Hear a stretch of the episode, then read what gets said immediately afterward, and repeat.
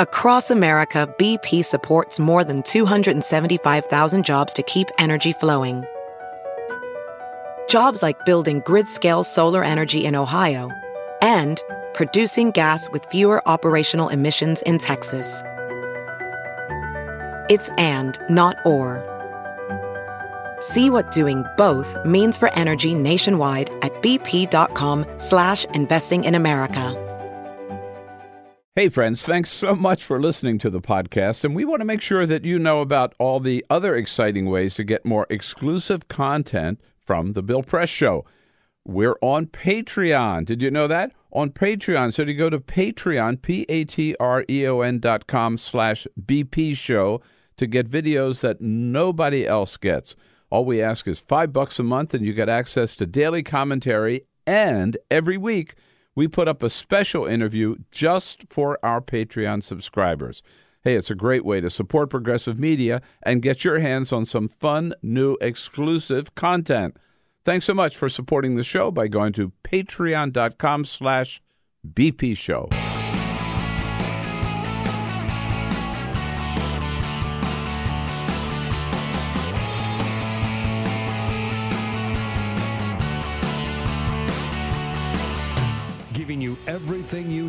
fight the Trump administration. This is The Bill Press Show. Live at youtube.com slash The Bill Press Show. Over two hours, Donald Trump talks to the people at CPAC. Who the hell is he? Fidel Castro? What's going on here? Hello, everybody. It's a Monday. It's a brand new week. Hope your weekend was a good one and you're ready to go with another big week of news here.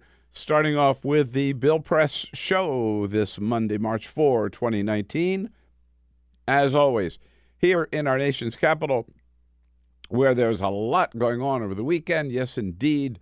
Donald Trump back from North Korea and uh, just getting all wound up, going over to CPAC, talking for over two hours. And uh, Saturday night, um, Washington's um, hoi polloi, if you will, gathering for the annual Gridiron Dinner with the Democratic Speaker Amy Klobuchar, and the Republican Speaker Senator John N. Kennedy from uh, Louisiana. Uh, N standing for no, he's not that Kennedy, uh, or not that John Kennedy. Uh, it, there's so much to talk about today, and it looks like, if you believe him, we may have a fourth Republican senator to vote against the president's emergency declaration, but Donald Trump said he's going to veto it anyway. We've got so much to get into.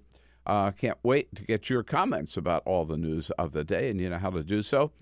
Keep the uh, Twitter feed burning. Send us your comments on Twitter at BP Show, at BP Show. It's all here on the Bill Press Show, ready to go with your comments and all that news lined up.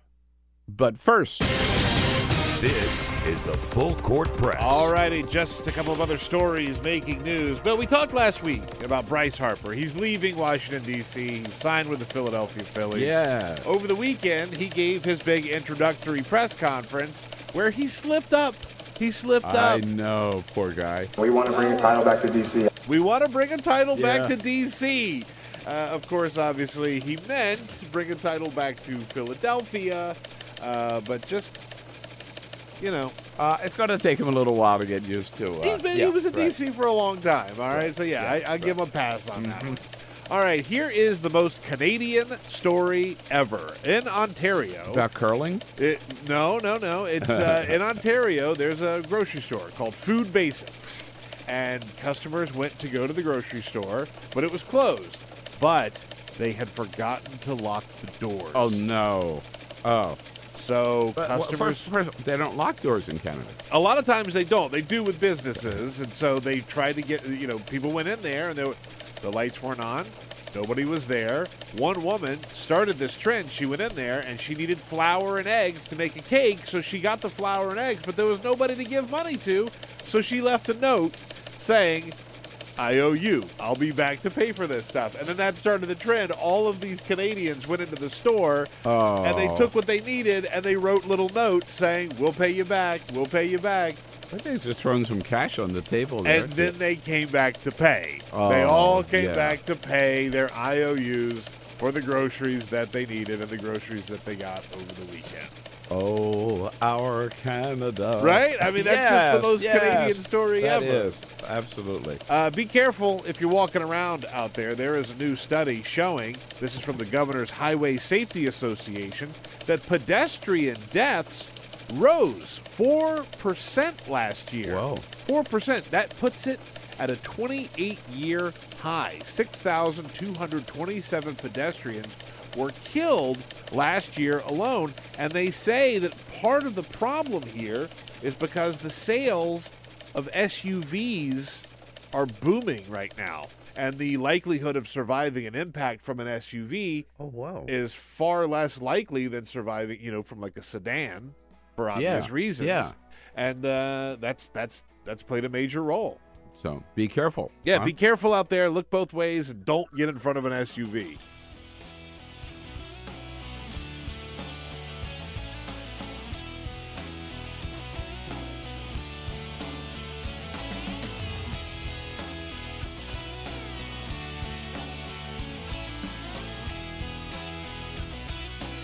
This is the Bill Press Show. One more Democrat jumps into the 2020 field. Uh, another one early this morning. Another governor, this case a former governor, John Hickenlooper from Colorado. Hey, what do you say, everybody? Here we go. It is the Bill Press Show. A little bit of breaking news there to start off, and we welcome you to the program, the Bill Press Show, coming to you live from Washington, D.C and reaching out to you all across this great country of ours, north, south, east, west, every little village, town, big city of America. We're there with you with the news of the day online, on the radio, and on television. Online, of course, on YouTube, youtube.com slash The Bill Press Show. That's also where you find our podcast, of course, where you will, when you check out the podcast, don't forget, sign up and be a regular part of the Bill Press team. We also join you uh, on the radio statewide in Indiana on Indiana Talks. And hello, Chicago. Chicago and the, the great areas around Chicago, great communities there on WCPT, the powerful progressive voice of Chicago for a long time now. And on uh, the tele- on television, Free Speech TV nationwide as well. Thanks so much for joining us. Lots to talk about. Yes, indeed, it looks like there may be a fourth Republican vote against the president's emergency declaration. The chair of the House Judiciary Committee yesterday saying uh, that he does believe that President Trump did, in fact, obstruct justice. Donald Trump giving a marathon, over two hour long talk uh, at CPAC on Saturday, saying absolutely nothing, nothing except a lot of crazy stuff. We'll get into that. And a big success for SpaceX. Uh, it's a little missile hitting, or not as missile, but the uh, pod there, whatever, uh, hooking up with the space station. Uh, it just had a dummy in inside of it, a mannequin inside of it. Uh, but the members of astronauts that are up on the space station were able to climb into that little capsule uh, and and check it out. A, uh huge, huge success. Ah, so much going on. Got to start off telling you a little bit about uh, not the most important story, but the gridiron dinner um, Saturday night here in Washington. First of all, this is um, started, by the way, 18. Grover Cleveland was president. 1885 was the first gridiron dinner, uh, and it's white tie once a year, uh, where journalists and politicians uh, all get together in good fun, uh, kind of to poke fun at each other. There are music comedy skits that the members of the Gridiron Club, who are all journalists, uh, they write and they practice all year long. There's a repub- there's a skit making fun of journalists. There's a skit making fun of Democrats. There's a skit making fun of Republicans. And then there's a Republican speaker and a Democratic speaker. Uh, and you name it, everybody was in house uh, for this dinner. Um, many members of the president's cabinet, all the leading journalists of the country and, and of Washington, D.C. Um, sitting right in back of me was, and I talked to him a little bit, Rod Rosenstein, who assured me uh, he's not going to be around the Justice Department much longer, as he has told the world. Uh, and um, the Democratic speaker was uh, Senator Amy Klobuchar. Of course, you knew that she was going to. There were going to be comments about um, uh, some things that have been said about her lately. Uh, and sure enough, Jerry Seib, the uh, president of the Gridiron Club, started out by reminding people, uh, advising people that he said, if you are um, not used to fancy dinners like this, we just want to give you a little advice. The fork on your le- on the left hand side of your plate is for your main course, uh, and of course you will eat your salad with your comb. yes, and even Amy laughed at that. Uh, Amy Klobuchar promised everybody she was not going to speak as long as uh, Donald Trump spoke at CPAC. She said um, uh, her speech would be as quick as Robert Kraft's visit to the uh, Ocean Asia Spa. Oh no! oh, in and out. So you get kind of a, a picture of the uh, kind of humor. That yikes! Uh, and she also said her her slogan for 2020 was "May the best woman win." There you go. Yeah, sure. crowd like that. Crowd love that. Uh, Senator Kennedy, he is a funny guy from uh, uh, from uh, Louisiana. Yeah, Yeah. and uh, you know he he started out. He told a little story. He said, you know, down in the South, we uh, we like to ask people where they're from. So he said uh, the other day I was at the Capitol and uh, Chuck Todd. I saw Chuck Todd from NBC, and so he he he said, "Hello, Chuck. How you doing? Where y'all from?" And Chuck said, "Well, where I'm from, uh, people don't end a sentence with a proposition." and Yeah. and Kennedy said, "Okay, where y'all from, bitch?" No. Uh, and then he said, "I got that off the internet." Um, Okay. all right. uh, he also talked, had a little fun about talking about Alabama. He mentioned that in Alabama, did you know this, Peter? Alabama, they raised the drinking age to uh, 32. He That's said not right, because he said because they wanted to get alcohol out of high school. That's pretty good. Uh, he was very, very good. Yeah, about that. I love that. Um, he also said that about being in the senator, a senator, you know, we don't do anything. And he said, you know, the hard part about doing nothing is you never know when you're finished. it's kind of weird. All right. Yeah. And then he talked about the Super Bowl. He said, "Boy, wasn't that a game?" He said, "I don't know about you." He said, "I don't know."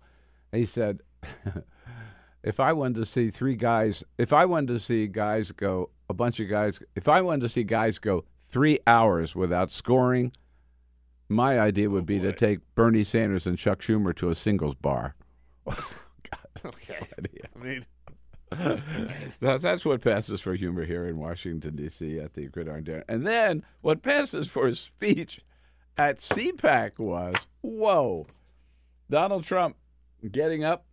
They introduced him, turned the podium over to him, and he wouldn't let go of it. He went on for over two hours.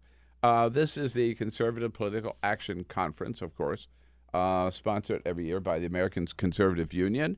Uh, you regulars will know that I was there uh, on Thursday uh, as part of a political panel and uh, round, roundly booed, which is why they invited me. So they, they needed somebody they could boo anytime. I mentioned Nancy Pelosi, all kinds, you know, went crazy. Alexandra Ocasio Cortez, they booed that. When uh, somebody complained about the fact that we have a $22 trillion national debt, uh, and I pointed out, I agree, that is a real problem, and Congress is doing nothing about it. There are no more fiscal hawks in Congress, but I do have to point out that two trillion of that is because of Donald Trump's tax cuts. Oh, they booed that. Facts don't matter at CPAC, right? They can't they can't stand facts. But at any rate, so this is the crowd. Donald Trump. Uh, here is how he was announced at CPAC on Saturday. Please welcome to the CPAC stage our president, Donald Trump. oh, there it is. Uh, and uh, uh, uh, Trump said, and this is true. I mean, CPAC. We'll talk about this uh, more a little bit later with um, Brittany Shepherd from the Washingtonian. Um, CPAC was the, like the Tea Party of the Republican Party. They were the really extreme people, and We've said this a couple of times. Rand Paul and Ron Paul always won the always presidential won, straw poll. Always won the straw poll, right? Ted Cruz won the straw poll in 2016 because Donald Trump didn't take part in it. But they've become the mainstream of the party, and Donald Trump uh, uh, really bought into that fringe element of the Republican Party, and they've taken over the party now. So, man, they love them some Trump. Donald Trump says, he says, this is where I started my political career, and look where I am now. Came here, probably made my first real political speech, and I enjoyed it so much that I came back for a second one, then a third, then I said, What the hell, let's run for president, right? Uh, and then he went all over the place. Uh, first on, on uh, Elizabeth Warren. Um, yeah, it's too bad, he says about Elizabeth Warren. I just, uh, I, I, I should have saved some things. I should have saved the Pocahontas thing for another year. Because I've destroyed her political career, and now I won't get a chance to run against her, and I would have loved it. Uh, uh, and believe it or not, he goes way back. I mean, th- with well, with two hours, you have time for just about everything. He's, he he actually goes went way back to the New York Times did a great job of fact checking, right? All the different lies that Donald Trump, the ones they could track. That What a he- job! oh yeah, imagine that. And, and, and by the way, uh, the mean- speech was two hours long. Officially, the longest speech of his presidency. of his presidency, yes. at Uh, CPAC. So imagine having to fact check that. Imagine, oh, thank yeah. you. Uh, but th- th- th- that says something in and of itself. That with this guy in the White House, all the news organizations have now a whole new department called fact checking. That every single thing he says, they have to fact check it. Uh, well, they started with this speech, going way, way back to remember the very first day when he was sworn in, the biggest crowd ever in American history. Not true, but here it goes again. They showed from the White House all the way down. They showed from the cap. They showed there were people. Nobody's ever seen it. The Capitol down to the Washington Monument. People, but I saw pictures that there were no people. Those pictures were taken hours before. right? And they always mention crowd size. He talks about crowd size. So I'm constantly bugging Mercedes whenever we have a slow moment. I say, Mercedes and Sarah, show them the pictures. Show them and compare them with what they put on television. Those pictures were taken hours before. And remember this No. also. Not that Obama would ever do this, but we had fencing. No, I, I, I, yeah, you get He the just point. goes on and on and on. Th- He's these are- rambling. these lies have been refuted so many times. The Park Service took those pictures at the very same time. They he just did not have as big a crowd as Obama. Period. Deal with it, dude. He also so among the different lies that the New York Times pointed out, um, he claimed military spending was at levels nobody's ever heard of. Wrong.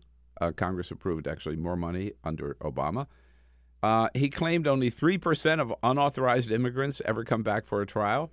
Wrong. In 2017, 72% actually showed up. Not- Wait, so we went from 3% Three to to 72%. Okay, Mhm. all right. He once I mean, again that's lied. a big one. He lied about the number of uh, electoral votes that Hillary Clinton got. He also claimed there had never been an empty seat at any Trump rally ever, which is manifestly untrue. We've seen pictures of, I mean, he does get big crowds, but he's complained about the fact in some places there were rows of empty seats. Uh, it went it went on and on like that, and then of course he talked about North Korea, where with a monumental embarrassment, not only that he didn't accomplish anything with this summit, uh, but that he ended up saying he believed Kim Jong Un when Kim Jong Un told him he knew nothing about Otto to Warmbier. Uh, Donald Trump in in front of CPAC trying to have it both ways. We have no testing, no missiles going up, no rockets going up, no nuclear testing. We got our great people back. We got our great, great people. And that includes our beautiful, beautiful Otto. How can he say that? That's amazing. I mean, we didn't get Otto back. Yeah, he came back as a vegetable baser. He came back brain dead. He died six days later. That is not a victory, Mr. President. And uh, you don't turn around and believe that Kim Jong Un. There's not a sparrow falls in North Korea. We know that Kim Jong Un doesn't hasn't counted the feathers before it hits the ground. That guy knows everything that's going on. But as we pointed out last week, this is the pattern. Vladimir Putin said he didn't interfere in the 2016 election. Donald Trump said he believes him. MBS, Mohammed bin Salman said he knew nothing about the killing of Jamal Khashoggi. Donald Trump says he believes him. Now he believes Kim Jong Un. Absolutely disgraceful. So John Bolton, this just shows the people that he's got around him now, right? From the days when we thought there were going to be people like Jim Mattis, Rex Tillerson, uh, H.R. McMaster, who were the grown-ups who would be, be willing to stand up and say, Mr. President, you're wrong. Uh, they're gone. They're all gone. And now you've got toadies around him like John Bolton. So John Bolton with Jake Tapper yesterday on State of the Union asking him, so do you believe Kim Jong-un? Do you take Kim Jong Un at his word? The president takes him at his word. No, I know That's he does, makes but what about you? My opinion doesn't matter. Uh, my opinion is that You're I'm the the national, security advisor of the president. Right, Your I'm not- opinion matters quite a bit. I am not the national security decision maker. That's his view. Oh, oh, oh. Yeah, I'm the national security advisor, but basically, I just do whatever Donald Trump tells me to do. Boy, It's funny, but it's also terrifying. it is Because, terrifying. yes, You know, any it is. president, you would like to think that they surround themselves with experts on any given topic, right?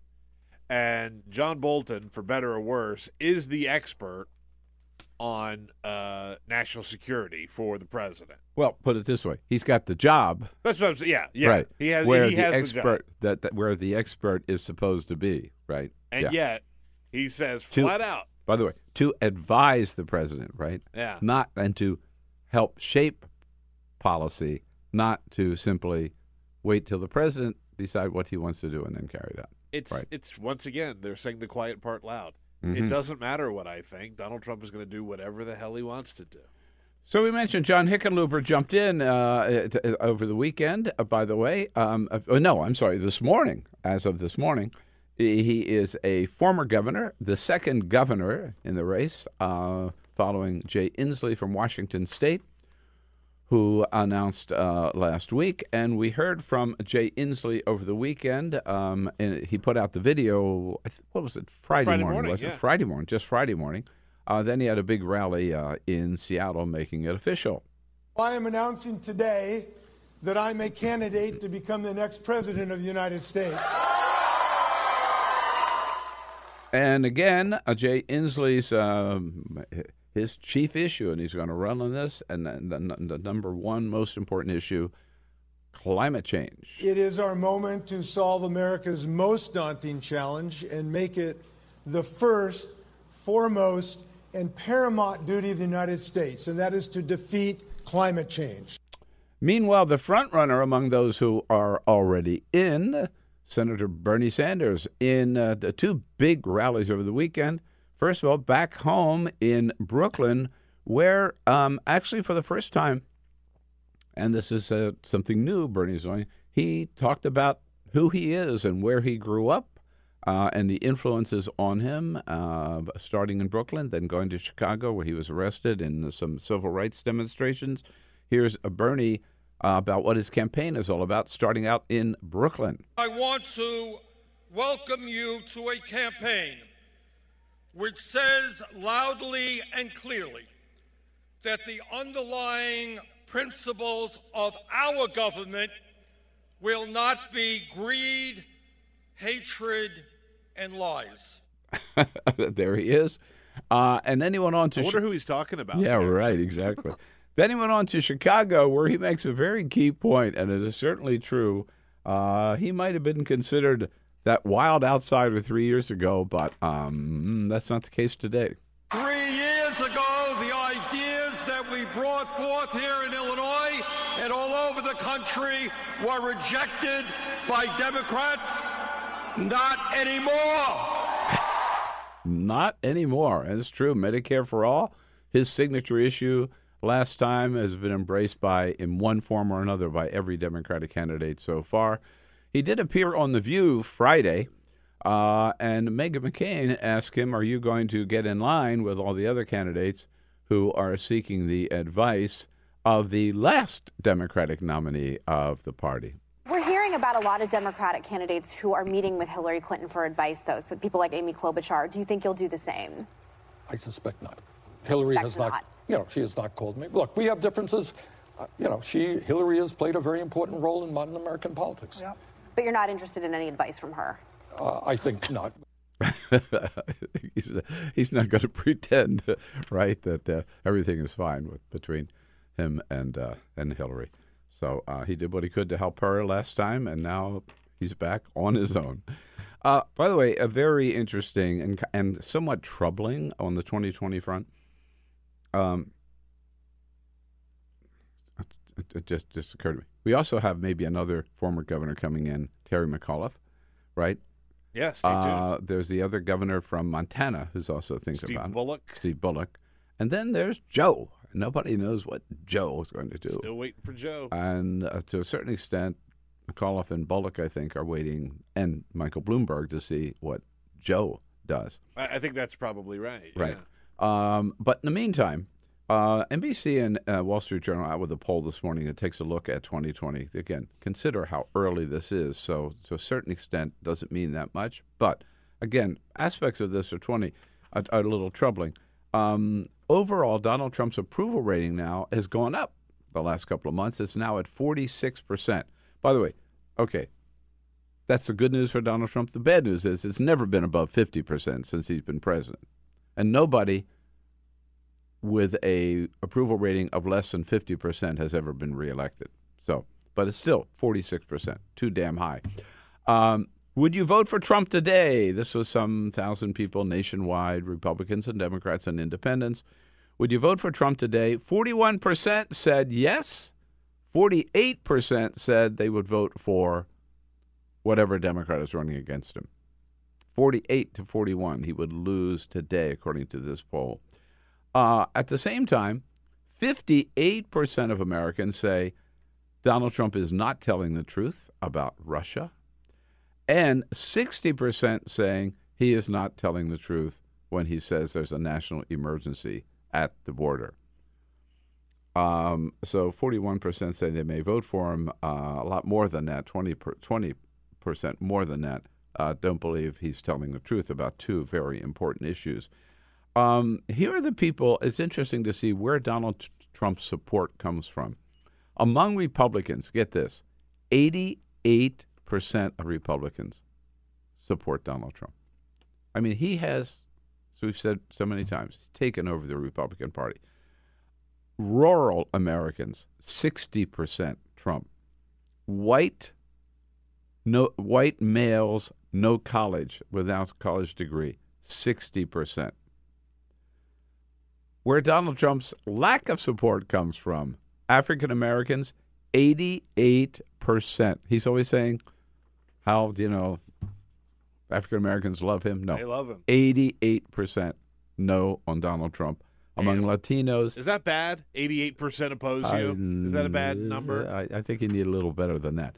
Latinos, 64%. By the way, why opposed. the- But by the way, why isn't that 98%? Yeah. Yeah. Yeah. Right. Uh, and among young people, 57% oppose Donald Trump. So there's some, there's some, again, good news and bad news, uh, both uh, in, in, in, in that poll. Um, a couple of important things coming up this week. Um, not sure whether it's this week or next week that the Senate is going to have to vote on that resolution that passed the House overwhelmingly uh, to nullify the president's emergency declaration. Uh, as we know, if all 47, they need 51 in the Senate. If all 47 Democrats vote for it, that means they only need four Republicans. When we left you all last week and put it to rest for the weekend, uh, there were three on the record Susan Collins, Lisa Murkowski, and uh, Tom Cotton uh, from North. Oh, it was Thom Tillis. Tom, Tillis Tom from Tillis. uh, yeah, um, North Nor- Carolina. North Carolina. Yeah. Uh, over the weekend, Rand Paul, Senator Rand Paul from Kentucky, said that he could never vote for this because it gives the power uh, the president powers that uh, the Constitution does not give him, and if the Congress has not voted for the money, uh, it is uh, he he can't just say uh, I'm going to go I'm going to declare a national emergency, get it somewhere else, which is the main argument against the emergency declaration. Uh, so that means that means that there are enough Republican votes to pass that resolution in the Senate, which means it goes to the White House, which goes to the president, where he says it will veto it. And of course, all of that depends on whether or not you can believe Rand Paul. For the record, I don't. He's done this too many times. So We've seen times. this movie over and over again. Rand Paul always says, I'm going to vote this way against Donald Trump on this important issue with for all the right reasons. And then at the end, Donald Trump, watch it. This is going to happen the same time. Donald Trump will call him down to the White House and he'll walk out of the White House and he'll change his mind. You can bet on that. Uh, but still, uh, there may be a couple of other Republicans, or at least one other Republicans, to join up. So, um, on the word that we now have enough votes to block this in the Senate, I would say, don't count on it. I don't think it's going. Don't think it's going to happen. Um, I want to one other one other local story here. That's not a local story, but I haven't seen this anywhere else. Folks, in the Washington Post yesterday. Peter, you'd be interested in this. All right. So I didn't realize this. There's a little one little company up in Derby, New York. And you know Sean Doolittle for the Nats. Oh man, I'm so glad you're talking about He's the this. one who who uh, brought this story to our attention. Wrote Yeah. a great piece in the Washington Post yesterday. So Sean Doolittle, he's a closer for the pitch for the uh, for the Nats. All star All Star pitcher. Went to Right. the All Star game Yep. last year. For almost 60 years, every single baseball cap of every major league team Now- has been made by a factory uh, called New Era New era. Now, just up to- in Derby, New York. yeah. So, so the point that he that, that he makes Yeah. here is these are the ball caps that the players wear. That the players the wear, New era right. makes other ball caps. Uh, that you could buy, you know, Yeah, for the right. public, but the ones that the players wear are players made wear. specifically at this uh, plant. at this plant, which is a union plant in Derby, New York, New Era. They're, they've said they're going to shut down and they're going to um, move uh, their operations, and the they they'll, they'll and they'll, now they'll be made by instead a non-union facility down in Florida. Uh, and Sean Doolittle points out that means all 750 union organized professional baseball players who take the field on opening day this season will be wearing caps made by people who do not enjoy the same protections and safeguards safeguards that we do, which is really really outrageous. And It, th- this story is is nuts, and Yeah. and Sean Doolittle and his wife have both taken this up uh, and spoken out about it. And, they've just said to New Era, hey, you've got this great monopoly, basically. Stay there in Derby the and protect your workers. That's the thing. And think about the money that Major League Baseball has and Yeah, the New Era yeah. makes off of this. Right, And they're now right. all of a sudden starting to nickel and dime uh, on this stuff so they could save a few bucks by having non union workers make yeah. this. is plant, part of a uh, corporate shift away from manufacturing, like we've seen with so many other companies, right? Taking their manufacturing jobs overseas. And uh, Major League Baseball has said they're going to give the contract to this non union plant down in Florida. Uh, it, it should be pointed out that Sean Doolittle is uh, one of the most correct baseball players when it comes to politics on all matters. Uh, like he fought hard for uh, uh, uh, like an LGBTQ night at the Mhm. ballpark, Mm. and when the Nationals agreed to do it, uh, he personally paid for a ton of tickets for people to come and uh, like his wife baked them a cake like it was this whole big thing and he's constantly speaking out on these social issues And he talks in gets this. it. He talks in this article too about how important your own cap is, right? I mean, the players really identify with that, right? Yeah. Like he's got a little. He didn't say what it is. A little message that he put on a sh- with a, in a sharpie inside of his cap, And when he's out there and he's feeling the pressure, right, and things are not going right, takes his cap off and he's looking at that little message to boost him, boost him up. And you know, for everybody, it's really personal to them Yeah. and important. Uh, and the idea that these union jobs will be taken to some non-union plant. Yeah, I'm. Uh, look, I'm really, really glad that he's speaking out about this. Yeah, I am too. I It's very that. important. Uh, actually, Carol noticed that yesterday, and I said, oh, I got to take that. We got to talk about that today. Uh, and with that, we'll take a quick break. By the way, you don't know maybe that this is Women's History Month, the month of March just starting. We want to take a look at something not many people talk about anymore, but it's still out there called the ERA. Winsome McIntosh joins us from the McIntosh Foundation uh, to tell us all about the latest. Quick break, and we'll be right back. This is the Bill Press Show. Here we are on a Monday, March 4. How about it? The Bill Press Show. Great to see you today. Thank you for joining us as we come to you live coast to coast from our studio on Capitol Hill here in Washington, D.C., where we're brought to you today by the International Association of these five unions altogether sheet metal, air, rail, and transportation. I guess that's four sheet metal, air, rail, and transportation put them together. They make the Smart Union, the Smart Union under the leadership members of the Smart Union under President Joseph Sellers, giving a fair day's work for a fair day's pay. You bet. We salute them and direct you to their website at smart-union.org. Uh, as you know, we've been at it here for um, a little over a half an hour, and we started the show with a little bit of breaking news out of Colorado. Uh, yet another Democrat another governor, actually former governor, John Hickenlooper from Colorado, joining the field today with this video announcement. I'm running for president because we need dreamers in Washington, but we also need to get things done. I've proven again and again I can bring people together to produce the progressive change Washington has failed to deliver. Join me, and we'll repair the damage done to our country and be stronger than ever. So he is in. We've made the point uh, that uh, both Republicans and Republican Party and the Democratic Party have done very well running governors for president with that little bit of executive experience. By the way, in his video, he talks a lot about the executive experience. He, that- he, he talks about the infrastructure that he built in Colorado and, and Denver specifically. Uh, he also talks about how he took on the NRA. Remember Mhm. the Yep. Aurora uh, Right. movie theater shooting? How they fought the NRA on that. Uh, so he talks a lot about that executive uh, experience. Uh, and there were several senators, but no governor until Friday when uh, Governor Jay Inslee of Washington State announced. And now we have uh, former Governor John Hickenlooper, and there are um, two, at least two others, former, no, I mean, former Virginia Governor Terry McAuliffe and Montana Governor Steve Bullock, who are considering um, joining the field as well. Uh, and uh, this is a the beginning of the uh, month of March, uh, and it is, believe it or not, Women's History Month, uh, and uh, which leads us to what's going on in the women's movement today, and believe it or not, also what's going on with the Equal Rights Amendment. Very much a part of that movement.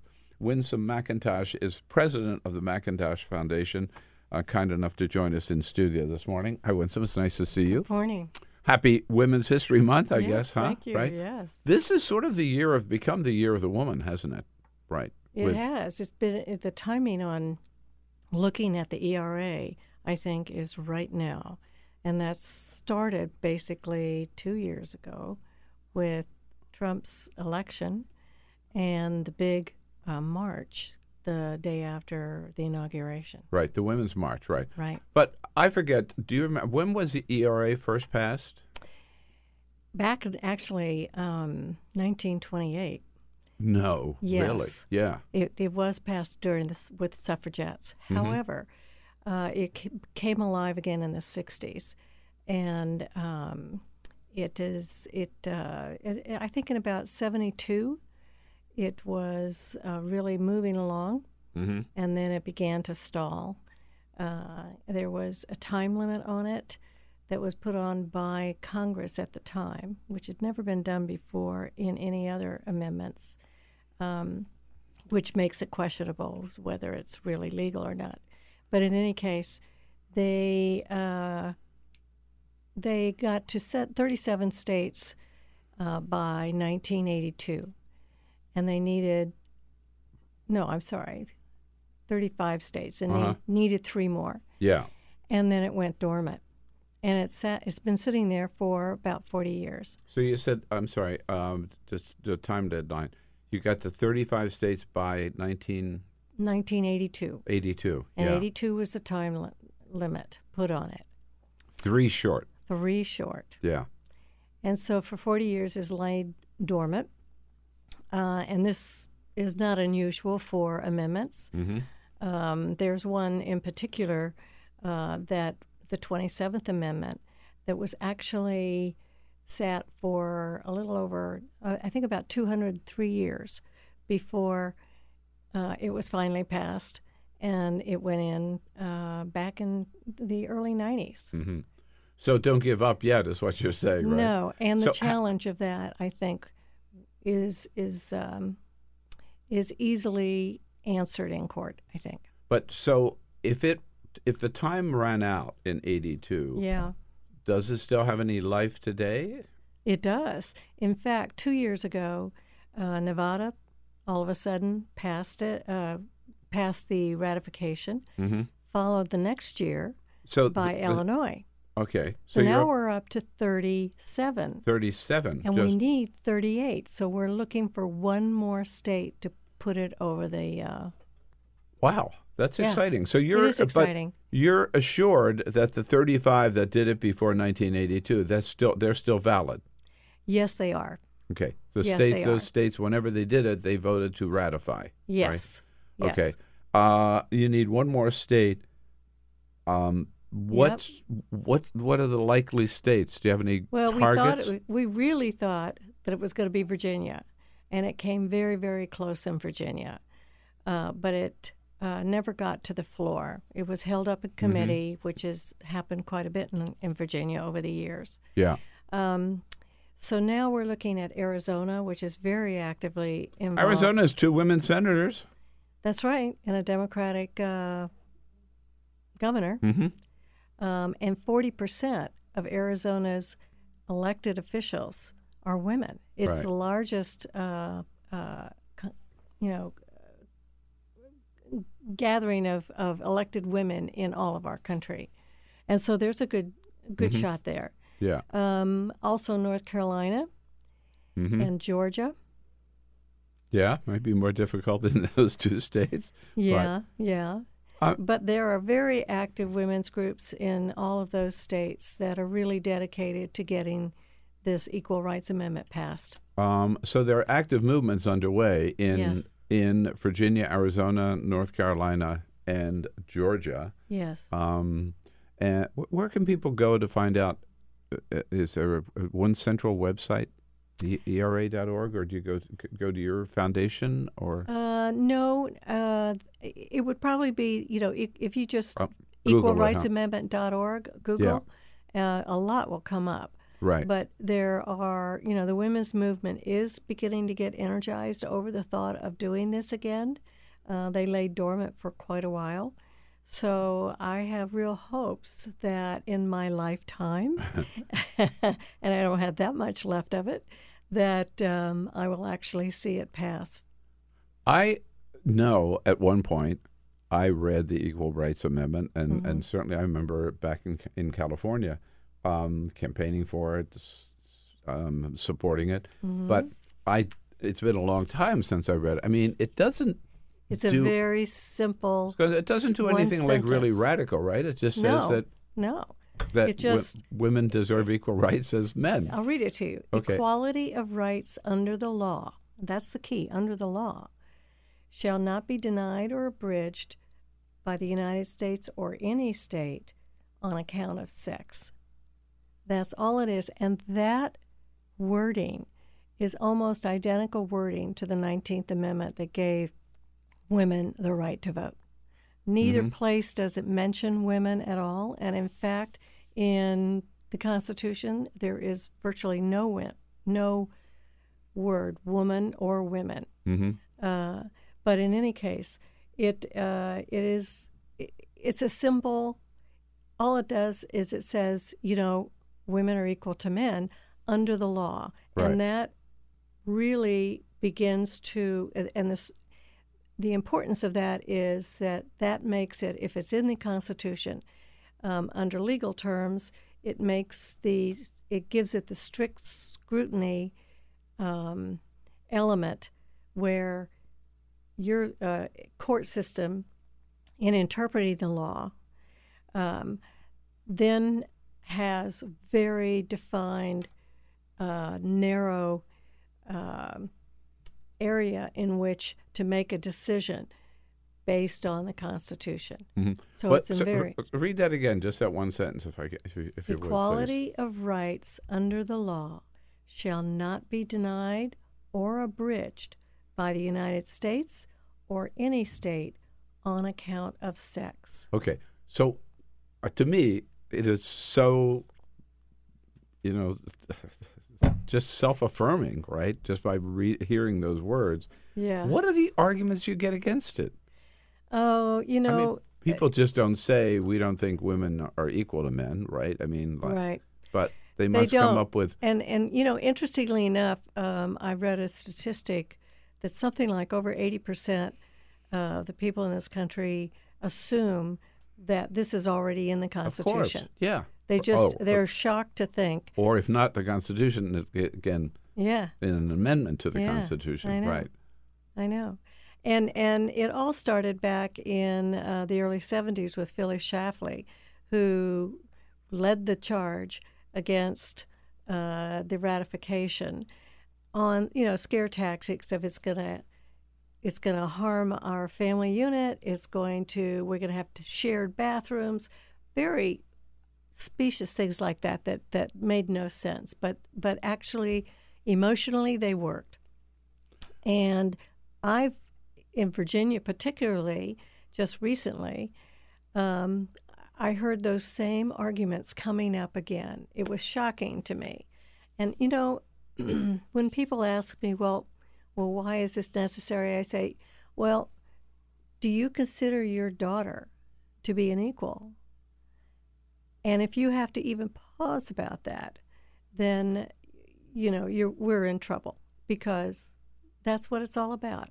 Yeah. Yeah. I It's- mean, to, again, it's just equality. That's I- all about. I, um, having spent a career uh, debating issues, I always try to see um, and understand arguments from the other side. Yeah. This is one in which I just I fail to see any argument against it, other than, as you say, I mean, men afraid that women are going to take their jobs away from them. Yeah, all of that. Uh, uh, uh. But you know what?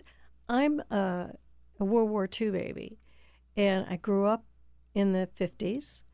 I married, I went to college in the 60s. I married and had a family in the 70s and 80s. I then went into professional life in the 90s. And so I have seen 74 years of changing of our uh, society where women, starting Mm-hmm. in World War II, joined the workforce for the first time, essentially, because it was necessary Sure. part of uh, winning the war. Mhm.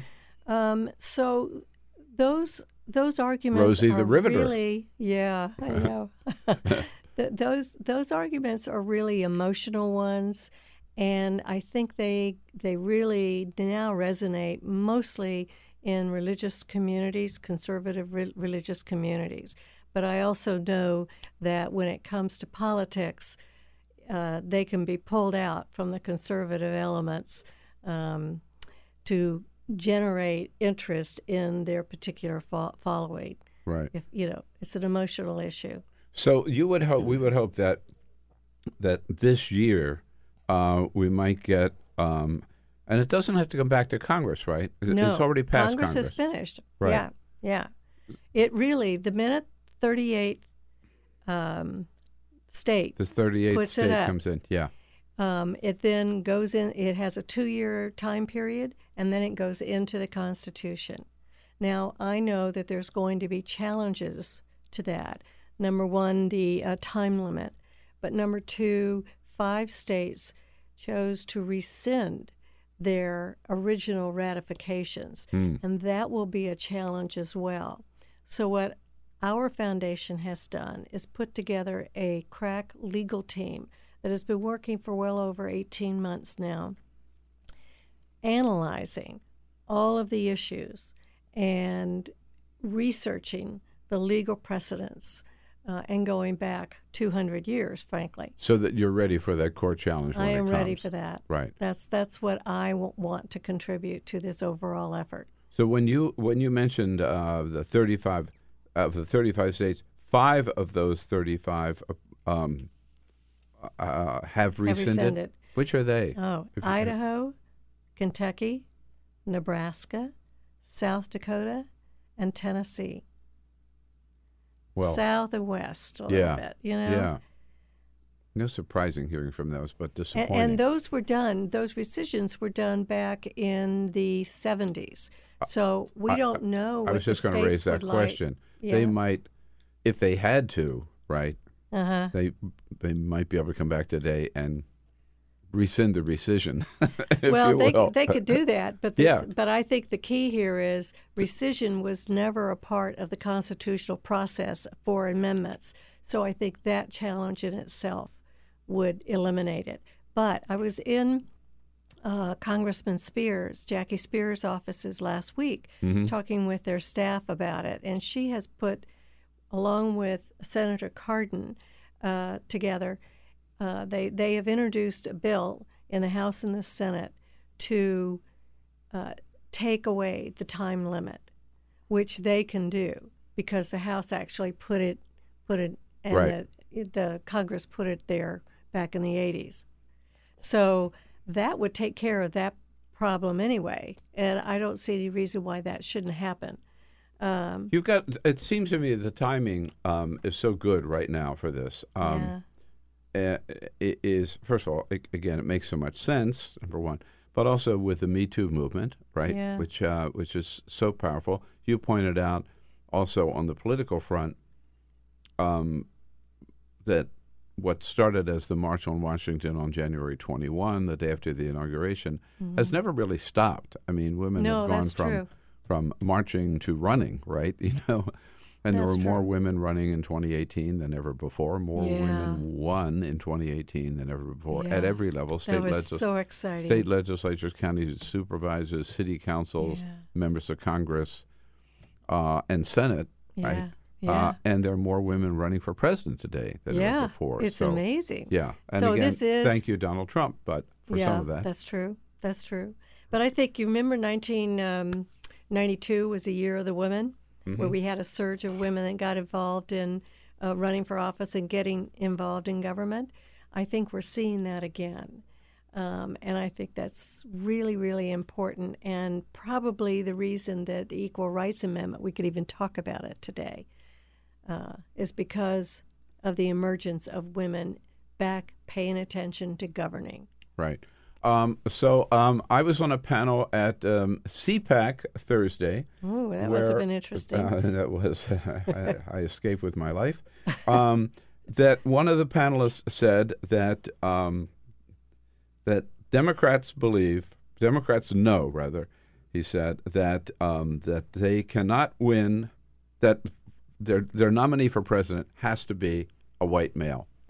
That they've learned that that uh, no woman could could uh, win for president of the United States today. We're not ready for it.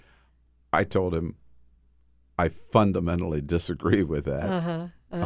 Um, do you think do you think America's ready to? Uh, you know, Yeah. we've got some great women running. Do you think I America's think America ready? is ready to, to whether it'll be this election or one in the future. But we're talking about this one. well, if we're talking about this one, I um, I'm not sure that that You would know- take on Trump. I really don't. I'm not sure, but that's just my opinion. Um, uh, you know, there's some Democrats who are looking at, who I think are um, shell shocked from what happened with Hillary Clinton, Yeah, where we yeah. were sure she was going to win, Yeah. uh, and didn't, Yeah. uh, and therefore, but I, I, to me, the lesson drawn from that is not that no woman can w- run. No, that's it's just that you have to run a better campaign than Hillary did. That's true. That's true. right? And um, so I, I, I, I think you know we've got some very strong women out there with Elizabeth Warren and Kamala Harris Oh, and yeah. Klobuchar. Oh yeah, they're all Kirsten totally Gillibrand? capable. Right. Absolutely, they're very qualified. Um, I, I I just think that maybe the population as a whole is shell shocked right now and probably not knowing which way to go. Yeah. Um, uh, well, we'll we'll see how that shakes down. I was uh, with uh, I, well at a dinner Saturday night, the Gridiron dinner, where Senator Klobuchar spoke, Oh, and yeah. she said her her her motto for 2020 is "May the best woman win." So. Oh, Yeah, good. I like that right. motto. It's great work that you're Yeah. doing, Winsome. Thank, you Thank so much you. for the McIntosh Foundation. Uh, and uh, all we can say, calling out to those of you living in Virginia, Arizona, North Carolina, Yeah. or Georgia, particularly, just Google um, ERA, your state. I'm sure there's an organization there, There that you can jump in and help out and get this uh, over the top and make the ERA the uh, law of the land, part of the Constitution. Yeah, Thanks. it's our obligation to invest, and I'm investing in a bunch of those states right Good now. Good for you. Thanks so much for coming Thank in. you so much. This is the Bill Press Show. Hey, friends, don't be a stranger. Keep up to date with all of the Bill Press Show happenings around the clock on social media. Here's how you can follow us on Twitter at BP Show or on Facebook at www.facebook.com slash Bill Press Show and on YouTube, youtube.com slash The Bill Press Show. And remember, if you haven't already done so, make sure to subscribe to this podcast on iTunes. And while you're there, please rate and review the show. That means a lot to us. And thanks so much for your support.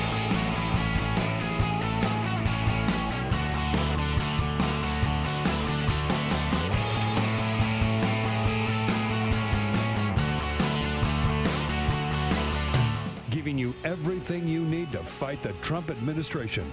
This is the Bill Press Show.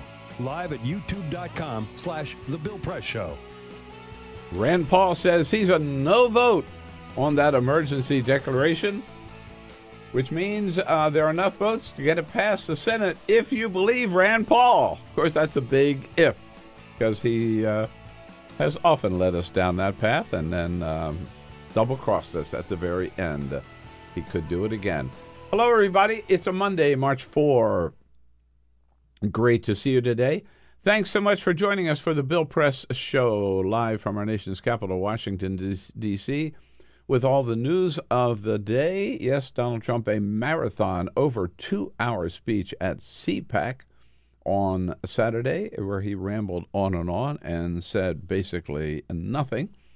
The House today, uh, the House this week, rather, will be voting on its number one signature piece of legislation, H.R. 1, uh, dealing with voting rights and campaign finance reform and ethics reform.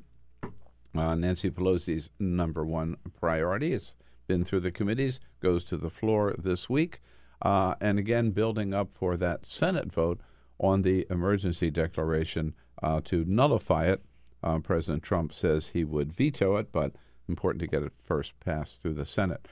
Uh, and speaking of CPAC, you know, I just went over there like for an hour, right? But poor Brittany Shepherd from the Washingtonian, she was there all three days, nonstop. I don't know how you survived it. Hi, Brittany. How are you? Hi, I'm doing good. Um, I don't know how I survived it either. It was my very first CPAC, and I feel like I'm feeling the aftershocks still on Monday. All right. Well, give us the highs and the lows. That's why we're glad to have you uh, have you in today, uh, and we want to hear from you too. Your comments on all the news of the day, including the president's marathon speech at CPAC. Uh, send us your comments on Twitter at BP Show at BP Show. But first, This is the full Give it court Peter press. here. All righty, just a couple of other stories making news.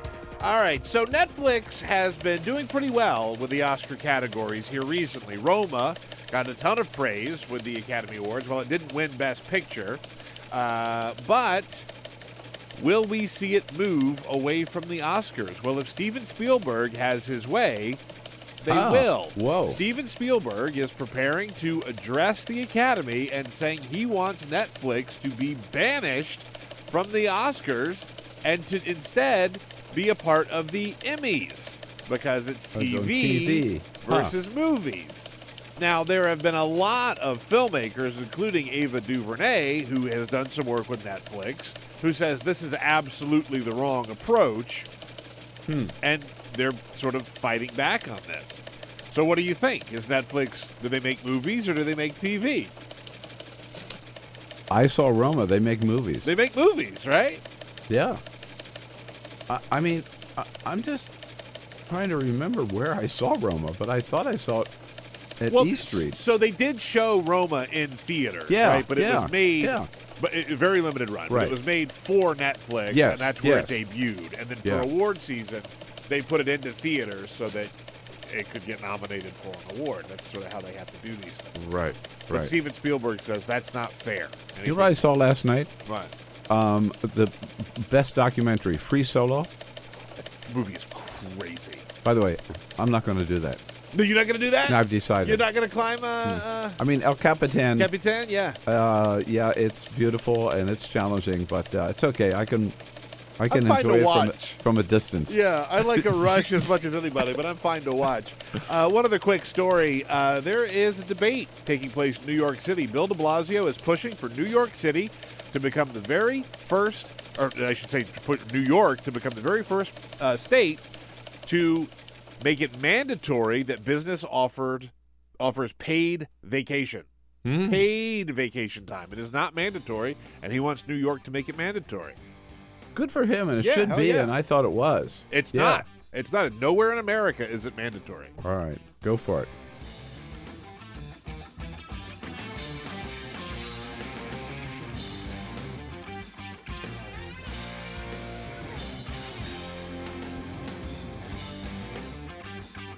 This is the Bill Press Show. Deadly tornadoes ripping through the south. The latest death toll that we've seen is 23 in Alabama. We're keeping our eyes on that for you. Um, a little warning: sudden uh, attack of uh, attacks of several tornadoes on the poor people down there. Uh, just trying to dig out from under right now. Again, we'll keep our eye on that and let you know uh, more news as we go through the hour here on the Bill Press Show on this Monday, March 4. Welcome to the program. Great to see you today.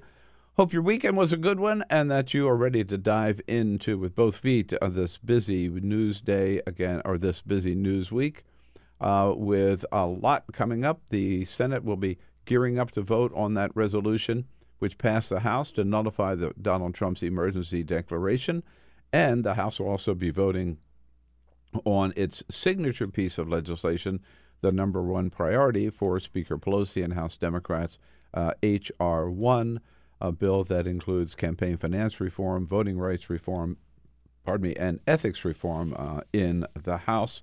Uh, all of that as uh, coming as we join you online, on the radio, and on television nationwide, with the help of Brittany Shepherd from the great Washingtonian magazine, who is um, recovering from spending the last three days of last week, right? Yes, yes, At. CPAC.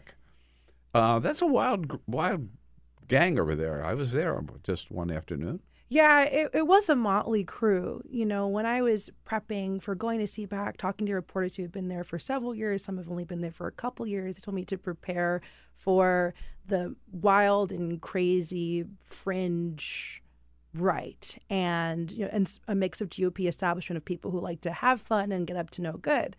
And I really wasn't prepared for what essentially to me felt like a high school and college mixer with a couple of panels with actual policy on the side.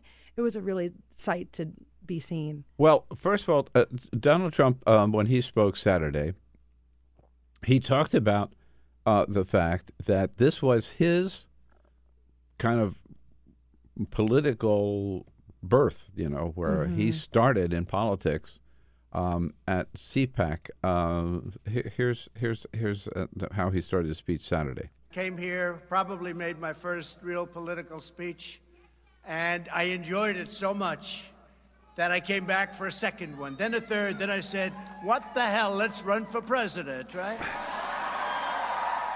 That's how most people make their decision to run for president, Yeah, right? They say, What the hell? I'll run for president of the United You States. You go in front of a bunch of crazies and you get a lot of uh, you know support, and then you say, "Oh, this feels good. Let's run for president." But he is making a point, isn't he? That I remember when CPAC really was the fringe element of the Republican Party, Mm-hmm. and some establishment politicians wouldn't even go because they were establishment Republicans, but they would have been booed at CPAC. Now you had Mike Pence on Friday and Donald Trump on Saturday. Oh yeah, I mean, Ted they've taken over the party, right? Yeah, It, it seemed like a Trump rally in Maryland. It, it felt like all the other rallies that Yeah. I've covered, that where it was, you know, Trump's main base and being, this is what republicanism is now. This is where the grand old party is currently not. This is how the fringes of our party are acting and how they're trying to integrate themselves with the mainstream. It's really interesting to see how more narrow that runway has been from where the far right is and where Trump and the GOP is currently. Right. You mentioned in Maryland when I was driving down there from Washington. When I got to the Maryland state line, um, I, I pulled over to the side of the road and I said a prayer for Larry Hogan. Yeah, pour one out on the side of the street. For Go Mr. Larry! for Go Larry! run, Larry! Run, Larry! Run! you might have been the only one in, in that area sending one up for Larry Hogan that weekend. I'll tell you one thing: he didn't show up at CPAC. Oh, not at all. Not at all. I not many liberal personalities or politicians to be seen. Um, I went to a party um, that Turning Point USA, which is like a college far right activist group through, and Dan Crenshaw showed up, and Donald Trump Jr. showed up, just kind of throwing red meat to a pretty sparse crowd. Really? Yeah, and, Well- it, was, and it was Hmm. interesting to me. Sorry to, to see a bunch of cardboard cutouts of people who they're kind of to try to punch sideways. There was a cardboard cutout of Alexandra Ocasio Cortez, who we know kind of lives rent free in the GOP's mind right now, and the word pendeja, which loosely translates to idiot expletive for a woman, which I'm not going to say before noon, um, like scribbled on her face, and people were just kind of taking photos That's with disgusting. it. That's It- disgusting. It was just Yeah. really interesting to see how that's kind of the banner event for the weekend. Well, Peter was uh, was curious as to even last week he was asking whether the parties are as good as they used to be. Well, right? because that's the, I know this was your first CPAC, Brittany, but I have to Mhm. say it was a couple of years ago. There were good ass parties at CPAC, even Breitbart. Like Breitbart, like full disclosure, I crashed all these parties. he used to have throw a huge party. huge parties at CPAC, and I went to a, a bunch of them over the years. And now it's just kind of like they they've sold out, man. Well, that's what I've heard. I heard they were bangers, and I expected to go there, you know, watching like debaucherous acts happen and be like, okay, awesome, like live your truth. But it really felt like a parent teacher conference where the kids were allowed to have a couple cocktails.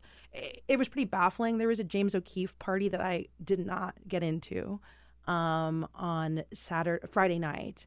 And it was it just seemed like a, a bunch of college freshmen and sophomores just looking to take selfies with Nigel Farage and Joy Villa instead of people looking to celebrate their wins. And honestly, coming off November, there might not be that much to celebrate for CPAC. Is anything accomplished by the whole deal? I think that if you're an Instagram personality, uh, a GOP Twitter personality, that is the place to make a scene and to get headlines written about you. Like, obviously, I was there. I wrote about Laura Loomer. A lot of people wrote about Laura Loomer going to the press filing room and loomering journalists she didn't like, Oliver Darcy, Will Sommer. Um, you know, she was trying to target Jared Holt, you know, reporters who cover the right for a living. Those people can really make a scene and drum up publicity for themselves. But beyond that, I'm not so sure that people Well- beyond Maryland really care. But, but wait a minute. So she was targeting journalists who cover the, the right. Yes, and who have written about her before. And Alex Jones about, you know, these far right fringe people who have been deplatformed, so taken off Twitter, taken off Facebook. I interviewed her. Apparently, she's taken off Venmo, off of Uber Eats. I didn't know you could get kicked off Uber Eats, which is wild for the How amount of does that McDonald's I order. So let's see. She's been kicked off of Twitter, Uber, Uber Eats. She got kicked out of CPAC. She Venmo, got kicked off Chase of Bank. Uh, gosh, uh, if you're getting kicked out of all these different things, maybe the problem is you. Yeah. Uh, right. Now, uh, I'll tell you a couple of things that surprised me again. My first visit to CPAC, too, is um, so uh, I ran into a fellow panelist, uh, Charlie Hurt, uh, was on the panel with me. Um, conservative, does a lot of Fox News, writes for the Washington Times, and he he and I've been friends for a while. And he lives in the neighborhood. I ran into him Thursday morning, and I said, "So are you going to wear a tie?" And he says, "I'm not sure. I don't know." So I was just thinking of wearing a jacket and a shirt, but I then I put on a tie and I thought I'll take it off. And I got there. First of all, there were so many. Most the people I saw, there was a pretty young crowd. Yes. College and high school. Yeah, it, it's like college, high school interns, like Yeah, eighth grade yeah. trips, that vibe. Right. They were all in suits and ties. Mm-hmm. All of them. All these kids were wearing ties, right? If- Yeah. If, not a jacket and tie, at least a shirt and a tie. I was blown away by that, so I kept my tie on. right? I mean, I thought, well, I'm not going to be It's kind slum- of daddy's first suit, you know. It's It that like looked like it. over boxy hill turn vibe. Right. the- these are children. People forget, you know, they walk around like they're adults because that's the whole vibe of CPAC. And Turning Point USA really wanted to hammer that down, and even all their press for their party that happened on Friday that we're going to make conservatism cool again. We're not like the old stodgy, you know, GOP. And even Dan Crenshaw said this during his speech at the party that we're not like the old cigar smoking GOP. We're fun, but we're fun meaning we're 21 and 22 year old interns. I don't. uh, There was a bit of a disconnect there for me. I Mm. found that really interesting. Yeah. So I found that strange. And then the other thing is um, the radio row. I mean, if you name it, right wing radio, man, there were hundred people there. Oh yeah, it was all stuffed Everybody, in. you it was name like it. red carpet, step and repeat. Seb Gorka was there after he got a parking ticket, which I thought was quite funny. Um, you know, any kind of far right or conservative outlet, if you wanted radio space, you could walk in there with a microphone. It was a bit chaotic. Right. Uh, and there were people who were working the working the row, right? Mhm. Like I saw Ben Carson, you know, was going from booth to booth, basically, doing interviews, and and I'm sure. Very sleepish walk. Yeah. Charlie Kirk, too, was making the rounds, obviously, because he wants to make himself this new conservative flashbang. Candace Owens was also there working Radio Row. People were really trying to get their name out there. And I suppose that if you're in a place to improve your brand as a conservative, and that's a whole other conversation of what that means now, Right. CPAC was the place to show up. Right. Uh, one person that who was strolling around, uh, I didn't see her doing any radio interviews. I didn't see her do anything other than stroll around through the halls, followed by TV crews. Was Laura Laura Bush? Uh, Laura, I'm sorry, Trump. Laura Trump. Oh, re- I Eric's wife. Yes. I didn't even see her personally. Was she just walking around the exhibition booth or just Radio Row? Just Just walking around the hall. I mean, yeah, right, all, that whole main central area. I saw her several times. Well, that really and she had an entourage and TV cameras following her, and I didn't even know who she was. to Tell the truth, till I. You're like, who somebody. that? Who is that woman? Well, that, that, that definitely underscores to me it's definitely a place to be seen, to be spotted, right? Like you want that playbook line that I was at CPAC hobnobbing. If you're in that political class with all those other, all those other people, it's not really this marketplace of ideas that I think it used to be. Okay, so um, F- Fidel Trump. Oh, I'm sorry, Donald Trump uh, gave a two hours, two hour plus speech. Right. Yeah, his longest ever. Right. Um, did people walk out? I mean, it was pretty packed in the beginning. There were lines from around 4 or 5 a.m. Like, these people really love Donald Trump. I let that be known. But it, once you hit the two hour mark, I think you lose even the most fervent supporters. Like, uh, there are many people. Many people who I love, I don't think I would stick around to speak for two hours. Uh, people were, you know, filing out and leaving. It wasn't, a, you know, a mass exodus out, but yeah, no, like there were people leaving the room. And if you look at the media overflow room, our photographer was there. There was like one person just sitting there in their own private movie theater, essentially. So it wasn't, even though the main room was packed and there were people behind the media filing center, Mhm. there weren't that many other people in this overflow. The crowd size can definitely, it, it, it is what you make of it, I suppose. Um, and uh, one yeah, would- I, I, by the way, I, I don't think I can think of anybody I would want to listen to speak for two hours.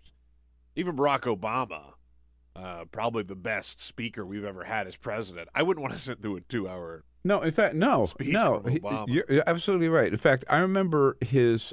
Remember the farewell speech he gave. I think he went out to Chicago for it. Um. At any rate, and it went on too long. Yeah, It was like an hour or so. that's too much. Yeah, right. Um, and I mean, I give a lot of speeches. To me, the ideal time is like 25 minutes. Bingo. maybe. Yeah. That's it. Yeah. You know, no matter who you are, 25 minutes, leave them wanting more. But Exactly. two hours. Um, and then, to be kind, we'd have to say it was unscripted. Right? Yeah, I think that's a He was not reading from a teleprompter. No, it was completely unwilling. It was all. It was a classic off-prompter Trump, which means hitting reporters, naming them, he named Dave Weigel, like having a whole spiel about Dave Weigel at the Washington Post is wild at an official CPAC speech. Yeah. And then you know he's hitting all of his classic bases, like okay, religious right, here's some red meat. Um, young Trumpers, here's some red meat. Build the wall, immigration, you know, anti-Muslim hawks. Here's your red meat. And he was just, he was like a level one improviser student who was like going on too long, you know. But he was really loving the energy in that room, and he, I don't think he's been getting that a lot lately. You've seen the meet the press around Trump is, you know, Trump's losing on the wall, Trump's losing in with Kim, uh, Trump's losing the House. So he's like, okay, well, I'm winning now. You could really tell he was trying to capitalize on the energy of like, they love me, they really love me, so you're stuck, and we're never gonna leave. All right. We have to talk about the best part, though, was when he first came out and he gave a giant bear hug to the American flag. Oh, Oh, now that's USA right Yeah, there, right? Mm-hmm. you can't be more patriotic than literally giving a bear hug to the American flag. Uh, right. Uh, that picture has, is, is out there. If You haven't seen it uh, already. And, and of course, he started out um, by talking about the very first day of his presidency, uh, where uh, he uh, still insists, despite all the evidence to the contrary, that he had the biggest crowd in the history of presidential inaugurations. They showed from the White House all the way down. They showed from the cap. They showed there were people. Nobody's ever seen it. The Capitol down to the Washington Monument. People, but I saw pictures that there were no people. Those pictures were taken hours before. right? And they always mention crowd size. He talks about crowd All size. right, all right, all So. I'm constantly. By the way, it's it's a rambling clip that I just I uh, tried to pull down Right. to like Yeah. a Oh, twenty he goes seconds. on and on, It goes on and on and on about it. Yeah, accusing the Park Service, mm-hmm. right, of working against him, the deep state. And that's where he name checked Dave Weigel from the Washington Post multiple times. Yeah, and they t- they took these pictures well before the inauguration started, right? Just, yeah, the, like the reporters were colluding with the you know park service um, attendees just you know game the system against him and say what you want. He can deliver a joke. I to hear him just like deliver these lines to the crowd who was eating it up. You know, he knows how to pander. But it, I mean, we've hammered and drilled down on this so many times. It was obvious that the crowd, the numbers that they pulled for the crowd was from online and streaming, and even still, it wasn't anywhere close to the biggest presidential. After what happened to we've Sean. Spicer, he would think you would think that he would uh, he would just let that thing lie. Mm-hmm. Maybe people would forget about it. But well, he Sean keep- was weak. Sean was weak. I That's can right. He handle was this. weak. You know, and he said among other things, he he he uh, uh, uh, undercounted how many electoral votes that that Hillary got, which he's done over and over again. He said he never had an empty seat at any one of his rallies ever, uh, which is just manifestly He has a not bugaboo true. with numbers, doesn't he? No, he just- does. yeah. size. Yeah, it's size to him matters, but it's in, in, in his own interpretation of reality, which is like you know far from the truth as it seems. As the days go on, he just keeps throwing out these numbers that don't ever add up. Uh, and of course, he had to talk about the 2020. Um, uh, he's feeling um, he thinks he made a mistake with Elizabeth Warren. I should have saved the Pocahontas thing for another year. Because I've destroyed her political career and now I won't get a chance to run against her and I would have loved it. Oh, too bad. If only he had saved us that insult for another. Yeah, right. Well, there's what is it, 16, 15 people now that Yeah, he can so- uh, apply so many more insults to. I'm surprised he didn't go uh, off against uh, each one of them. And I thought it was kind of strange when he got into North Korea. Of course, he didn't explain the fact that yeah, I went all the way over there for a deal and I didn't make any deal. But right, um, but he has to kind of kind of try to put the best possible spin on it, and ends up with a very awkward moment. I think. We have no testing, no missiles going up, no rockets going up, no nuclear testing. We got our great people back. We got our great, great people, and that includes our beautiful, beautiful Otto. Yeah. Well, as we know, we didn't really get Otto back. We got a brain dead You know, corpse student, back almost, right? yeah. Just died six days later. Our Uh, and of beautiful, course, beautiful Otto. and he's trying to cover up for the fact that he ended the. he believed Kim Jong Un when Kim Jong Un told him he didn't know anything about the brutal torture, um, murder of Otto Warmbier. Um, a- and that would have been hard for that crowd to explain to that crowd, right? So, Absolutely. Even going into any kind of like policy discussion would have been way over that crowd's head. Especially when you look at when you look at other panels. I was there for, you know, a big tech panel, which is interesting and important to conservatives now. Is Google censoring conservatives, Twitter censoring conservatives? Hmm. The short answer is not really, but it is an actual substantive policy question that I thought that these people would be, you know, wanting to discuss. There were maybe four rows of people, five rows of people at that event. So it you could really tell where their interest was. And just on the Otto thing, you know, when Otto Warmbier's parents come out with a pretty harsh statement, I think, saying, you know, condemning what happened and really feeling for their son and, you know, whose son was murdered essentially in North Korea, coming out against the president. I don't know if this was the right messaging move Yeah. for Trump to just not completely denounce what happened and send his condolences along. Uh, one of the things that surprised me on our panel is that Matt Schlapp, who is the president of the American Conservative Union and the sponsor of CPAC, Mm. um, actually said that he thinks it would be important that there be a primary challenge to Donald Trump in 2020. Uh, the crowd did not want to hear that. Oh no, not at all. They don't want Right. any any kind of deviation from their norm, and their new normal is Donald Trump. Right. Um, and the only one that they could mention running was maybe well, William Weld. Right. It's a Mhm. joke. Uh, really. Yeah. And um, and anybody else who might have a chance. Possibly Larry Hogan again. He's the only one That's now. the only one, Yeah. really. I mean, Larry. Kasich is out, Flake is out, Bob Corker is out. Yeah, I don't. I mean, I don't know who else could possibly jump in. I, I don't see anybody. And Larry Hogan's not going to jump in. Just to be clear. No, he's right? not. Like I, I think it's cute that we're talking about it, but William Weld jumped in.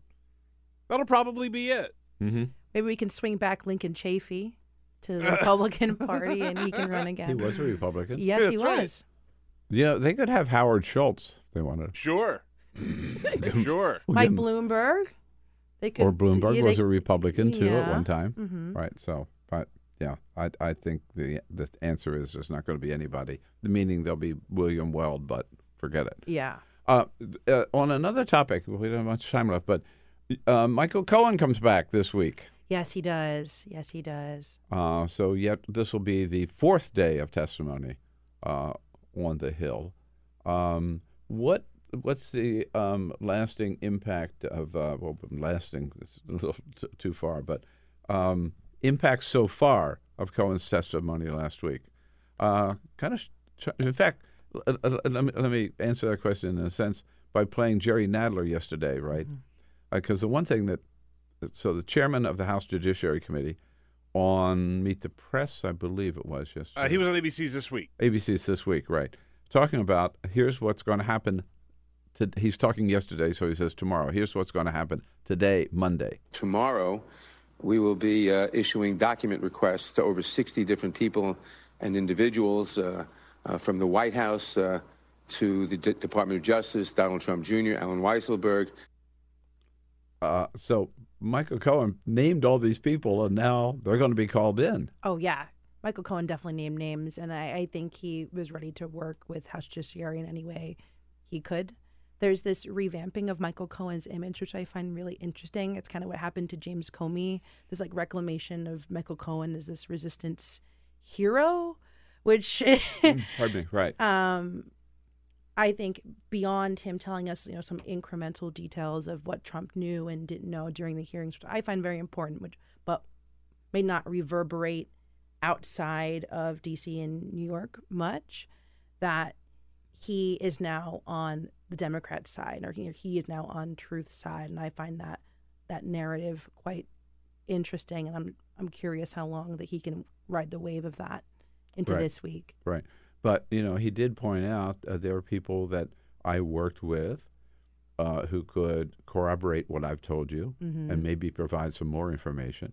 uh, Allen Weisselberg, the CFO, Jay Sekulow, White House attorney, who said edited his testimony when he lied in front of Congress about how long he'd been dealing on the uh, how, how uh, uh, in, through the campaign he'd been dealing on the Moscow uh, uh, hotel project, right? Mhm.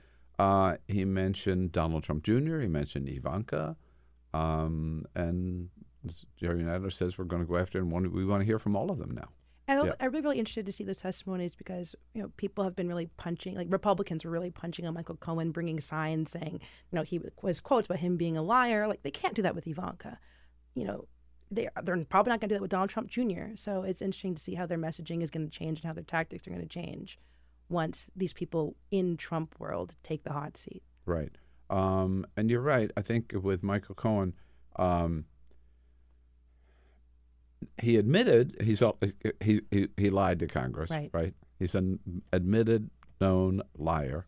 Uh, at the same time, now that he's going to jail, it was almost like, what does he have to lose? Right. Well, yeah, that that's that's his story, right? Yeah, he's like, well, I'm I'm going to jail. It's not going to be fun. Well, probably fun than more fun than a lot of other people in prison, but still, um, he feels like he's at the point to speak his whole truth. We'll see. Right. Uh, and on several on several areas, as we've talked about, where he, uh, like for, for Roger Stone, if what he said is true, that Donald Trump knew about what Roger Stone was doing with Julian Assange and WikiLeaks Mhm. ahead of when that actually came out, you know, that gets pretty close to collusion. Jerry Nadler also said yesterday, for the record, that he is um, convinced that Donald Trump has obstructed justice, which is certainly an impeachable offense. He didn't say we're going to start impeachment hearings, but if he's saying the president obstructed justice, that would be grounds for impeachment. So, yeah, absolutely. yeah, and he said that based a lot on what Michael Cohen said last week. So, Um, bracing for that news cycle. right, well, you know, you should get the week off after having to cover CPAC. for the entire yeah, week, I hope yeah. so. We'll try. I'm trying my best. okay. Brittany, thanks so much for coming in. Check out the Washingtonian at washingtonian.com. Uh. Uh, now, where do we go next on North Korea and other foreign policy hotspots? We'll get into that with Alex Ward coming up next, uh, who covers uh, national security and defense issues for Vox. It's the Bill Press Show, Monday, March 4. Quick break. We'll be right back. Don't go away. Take the Bill Press Show anywhere you go. Download our free podcast, search for The Bill Press Show on iTunes, and catch the highlights from every show. How about it? Here we are, Monday, March 4, the Bill Press Show, live from Washington, D.C., our nation's capital, and our studio on Capitol Hill, right in the heart of the action. Congress coming back today. They'll be voting this week on H.R. 1, the big voting, re- uh, voting reform bill and campaign finance reform bill in the House, which was the Democrats' top priority issue. We're brought to you today by the American Federation of Government Employees, those good men and women uh, from the AFGE under President J. David Cox, who uh, staff and keep all of the federal agencies running day in and day out. Uh, they're proud uh, to get up and work for America and um, work for Americans every single day. We salute them, thank them for the support of the program. Direct you to their website at afge.org. Uh, and welcome to the program from Vox, covering national security and defense issues. Alex Ward. Alex, good to see you. Pleasure to be back. Thanks for coming in. Before we jump into news stuff, um, uh, we've had the uh, Twitter line just humming Twitter all line is open. here, right? Twitter line Yep. is open at BP Show. If you have any comments on any topic, of course, at any time, we can. Uh, we want to hear from read you. them there. Let's first of all go back to our conversation that we had with Winsome McIntosh, all about the ERA and women running for office. Babs says. You'll never solve a problem that has been misdiagnosed for decades. White women have impeded the women's movement. They don't vote for Democrats. Hmm. Uh, a scary thought, but also one that in the last election uh, proved to be somewhat true. Uh, also, somebody not very happy about Hickenlooper getting in the race. Joe says, "Oh, good, another centrist Democrat touting his ability to work with Republicans as a positive."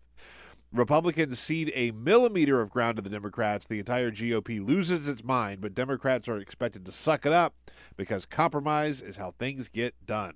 Whatever, says Joe on Twitter. If you have a comment, I on it- gather he won't be supporting Hickenlooper in the Democratic primary. it sounds like he's not going to be supporting John Hickenlooper. No, I don't Uh, think he has too much to worry about, too. I don't think Hickenlooper is going to be one of the front runners.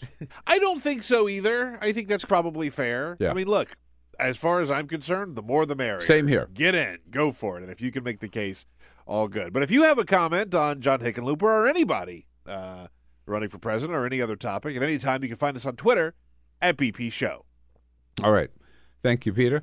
Uh, so, Alex, um, the summit last week, that was a long way to go for nothing, huh?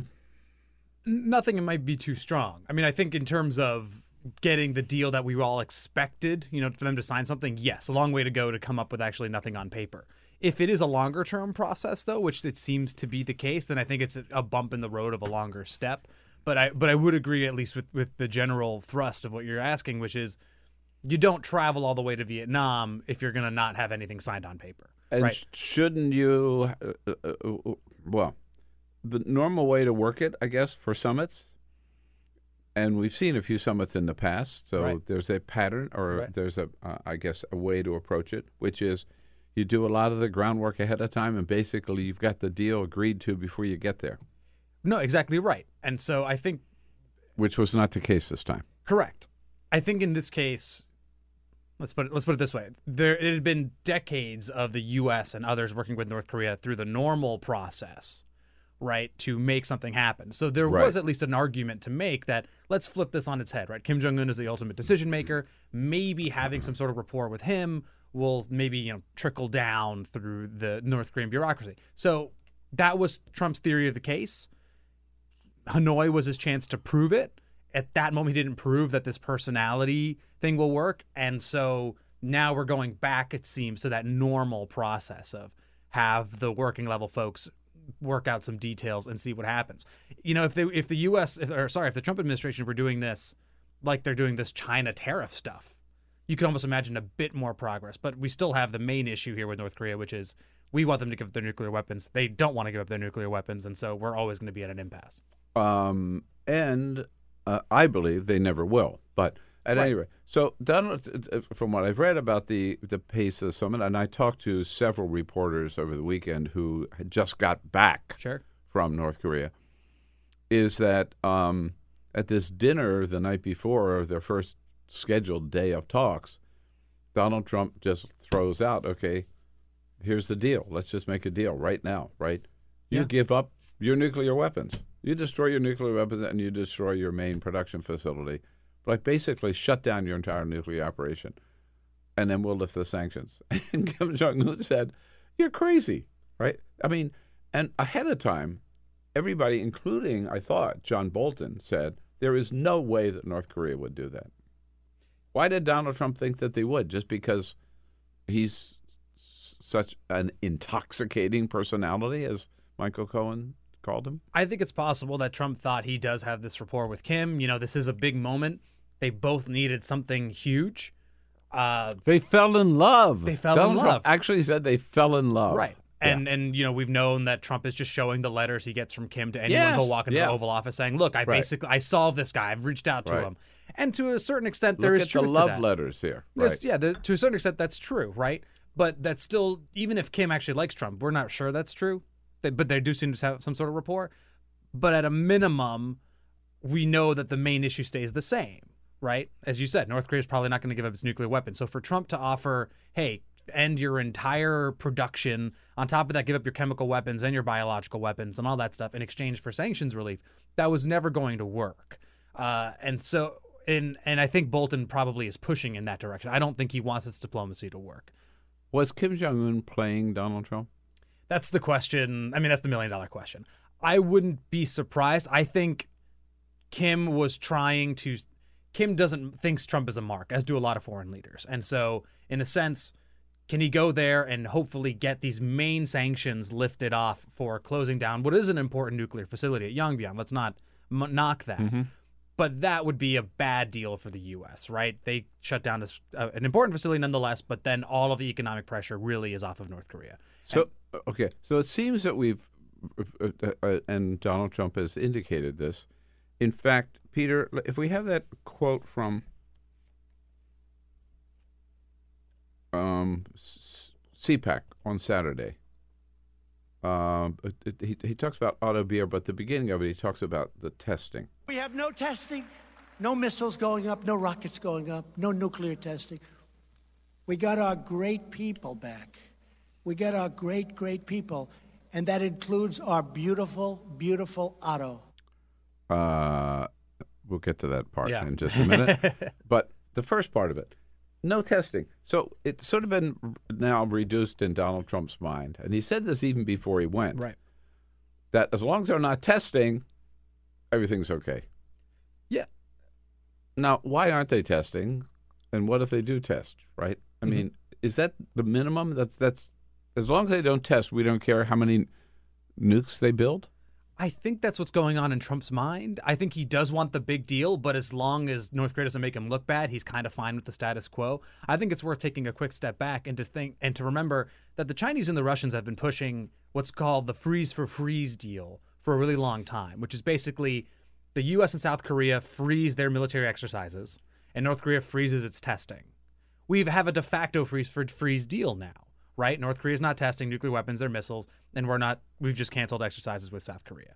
Uh, this is what the Chinese and Russians wanted. This is probably what the North Koreans therefore wanted.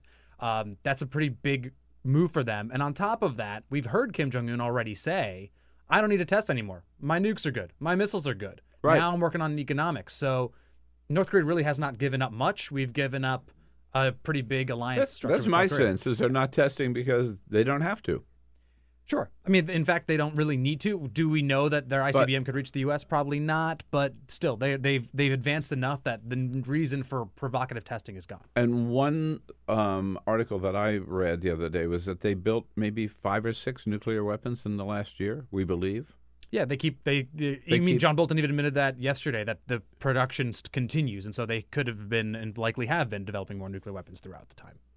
Um, so what do we? I mean, you know, to me, that's what do we gain, right? No, exactly. I mean, remember Trump when he came back from Singapore last year said there's no longer a nuclear threat from North Korea. Well, of Right. course there is. It's only gotten worse, actually, uh, and very likely has gotten worse. So, what? It, again, we, we come back to I think in Trump's mind, as long as North Korea doesn't make him look bad, I think Trump equates the North Korean threat with they test missiles, Mm-hmm. right?